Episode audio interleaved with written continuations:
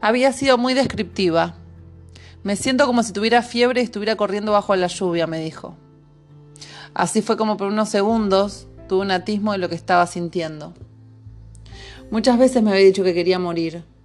A mí me parecía una decisión valiente, como cualquier otra decisión de esas que nadie se anima a tomar. Siempre admiré a las personas arriesgadas que toman decisiones y saltan al abismo sin saber qué hay del otro lado. Quizá haya algo de mí en esas personas o algo de ellas en mí. Y esta me parecía solo una decisión más. De alguna manera traté de decírselo. Tampoco la quería alentar.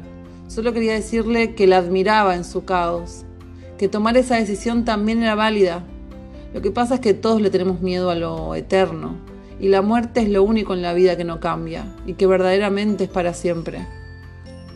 La última vez que intentó hacerlo, en lo profundo de mi ser, sentí lástima por ella, porque no lo había logrado, porque la habían salvado. Lo escribo y me siento oscura, malvada, juzgada, porque no es que quiero que se muera, es que yo quiero que esté bien, tranquila, y hay personas que solo encuentran tranquilidad en la muerte. No es pesimismo, es realidad. No todo en la vida tiene solución, o mejor dicho, a veces la solución está enlazada a la muerte, pero preferimos no verlo, porque no nos gusta, nos repele saber que a veces la única manera de encontrar la salida es ya no estar acá.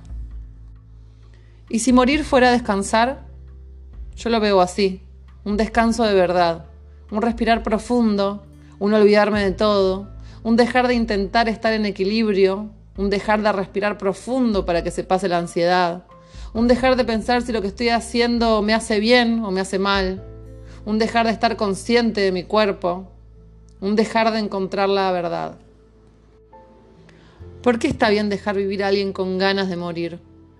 Sus manos ya estaban manchadas de sangre mucho antes de ser salvada. Y sé que aunque aún se tome desayuno por la mañana, sus ganas de morir siguen intactas. La veo los ojos y siento que ya no me pide ayuda, me pide dejarla ir y creo que yo la puedo ayudar. Podrán juzgarme por pensar así, pero para mí peor es mirar cómo de a poco muere viviendo.